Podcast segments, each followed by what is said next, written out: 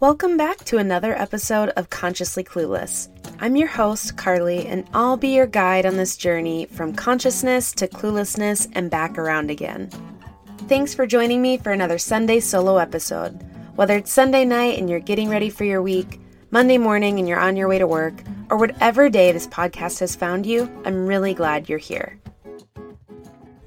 This podcast is sponsored by BetterHelp. Is there something interfering with your happiness or is it preventing you from achieving your goals? By now, you all know that therapy is an important part of my self care. It has truly been a game changer in every aspect of my life. BetterHelp is the largest online counseling platform worldwide. They are changing the way people get help with facing life's challenges by providing convenient, discreet, and affordable access to a licensed therapist. BetterHelp makes professional counseling available anytime, anywhere through a computer, tablet, or smartphone.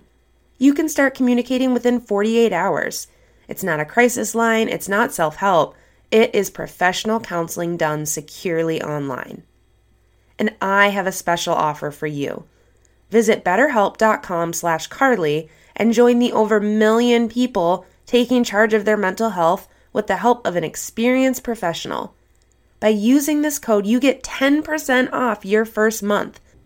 That's betterhelp.com slash Carly. Take care of yourself today. Thanks again to BetterHelp for sponsoring this podcast. So, today I want to talk about three ways you might be making your wellness journey harder on yourself. If you've ever taken a yoga class with me, which you can online, if you've ever taken a yoga class with me, you know I talk a lot about the kind of pain and turmoil we cause ourselves more than anything. These paths to suffering that I learned in my yoga teacher training have always fascinated me because the most well worn path to suffering is usually one we make ourselves. We always make things harder on ourselves. So I wanted to identify three common ways you might just be making this journey to feeling healthier, whether that's diet or exercise or mental health or whatever that means to you on your wellness journey right now, wherever you're at, you might just be making it harder on yourself. And I don't want you to do that because you don't need to.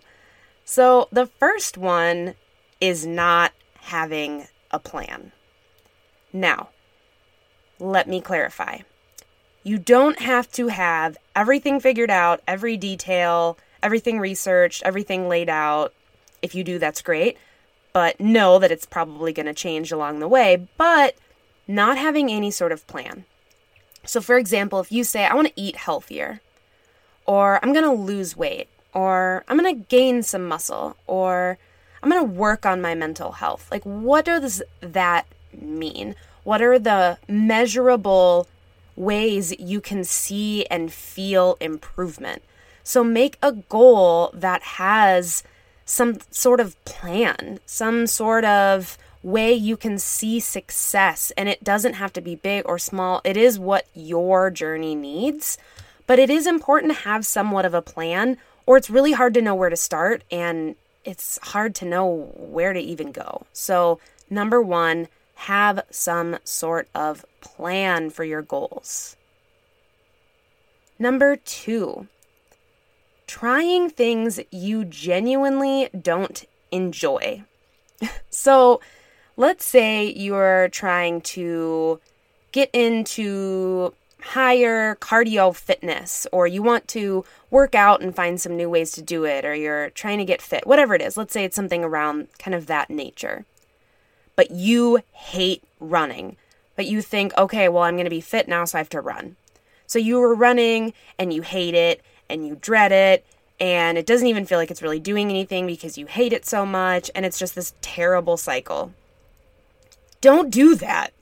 You don't have to do one specific thing or modality of exercise or crazy diet or whatever it is to progress. I mean, actually, it'll probably take you backwards if you're doing these activities that you don't enjoy for a goal that you care about. And of course, yeah, sometimes there are going to be things that are hard along the way. You'll want to give up on workouts or you'll want to cave and eat something that you know doesn't react in your body well, or you'll want to skip therapy or whatever it is, of course.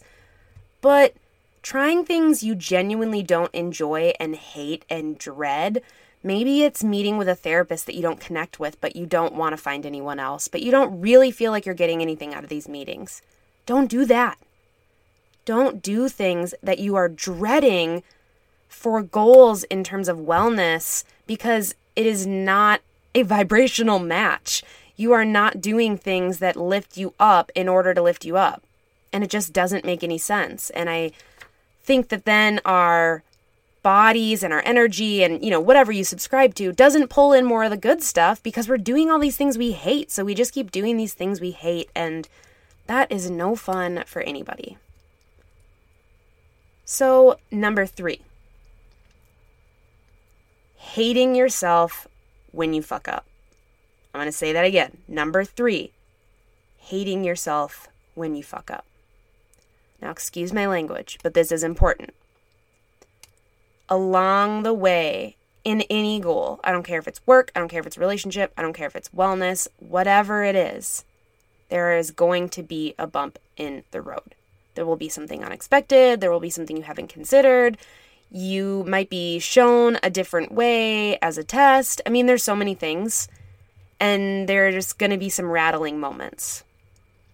If you do something that makes you feel like you did the wrong thing, or you screwed up, or you cheated on your diet, or you skipped therapy, or whatever else. I mean, there's a million other examples. I'm just going with the ones we've used in this episode. But if you hate yourself because of it, you're not going to move forward.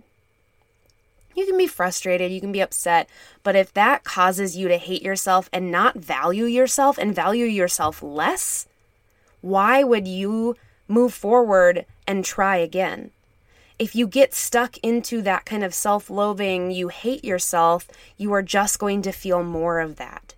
So, if on this wellness journey you screw up or something gets off or you're not in your routine or whatever it is, being really hard on yourself makes it even harder to get back into the routine. Because you don't see a point. If you hate yourself, you don't see a point. So don't be so damn hard on yourself if you fuck up. So, those were the three main ones that I think are really important kind of basics not having a plan, trying things you genuinely don't enjoy, hating yourself when you fuck up. And I have to add a bonus one not being willing to get help from somebody who knows more than you. And of course, this is a moment for me to personally plug that I am a transformation coach. But before I even get to that, I mean in general. Whether it's me or someone else, or you find a program online that is cheap that you can follow that helps you eat better or kind of jump starts you, whatever it is, thinking that you will have all the knowledge and that you can just do it without really planning or knowing anything and not using outside help doesn't ever really go well. I tried to ignore the fact that I needed to go to therapy for a long time, and it didn't serve me well. I didn't want to buy a subscription to another yoga service when I was first certified because I was like, no, I'm a yoga instructor now. I need to just be able to make my own practices. Turns out you really should practice with other teachers, not only to give yourself a space to just relax, but to keep learning. So that's just an example or two. But if you can and you have the privilege of having access to resources of any type, even just, I mean, you can find workouts on Pinterest these days. Make sure they're good and you don't hurt yourself. That makes me a little nervous, but you know what I mean. There's so much information out there. And sometimes that's helpful for people, sometimes that's overwhelming. And that is the benefit of working with a coach in whatever field you are looking to kind of expand on your journey. I worked with a manifestation coach and it totally helped me align and understand things better. And now I feel like I can implement that and kind of weave it in through the things I offer because I did some coaching for myself personally. So don't be afraid to reach out for help. Wherever you're at on the path, whether you're beginning, whether you're in the end and you need a boost, whatever it is, you deserve to get resources and get people that know more than you to help. And how cool is that? If you are making any of these mistakes on your wellness journey, know that I am here and that you can reach out to me, and I would love to help and work with you. Thanks for listening to another episode of Consciously Clueless. If you enjoyed this episode, hit subscribe wherever you're listening. If you want to help me get this into the ears of more listeners, send it to a friend, text it to a family member, share on social media. Whatever you can do really helps me out. If you want a shout out on this very podcast, head over to Apple Podcasts, leave Consciously Clueless a review, and you might hear your review as the review of the week in the future. And you definitely should head over to patreon.com slash consciouslycarly and check out the different membership levels, the community there, all the things that you can get by joining the community and supporting this podcast and this work. Until next time.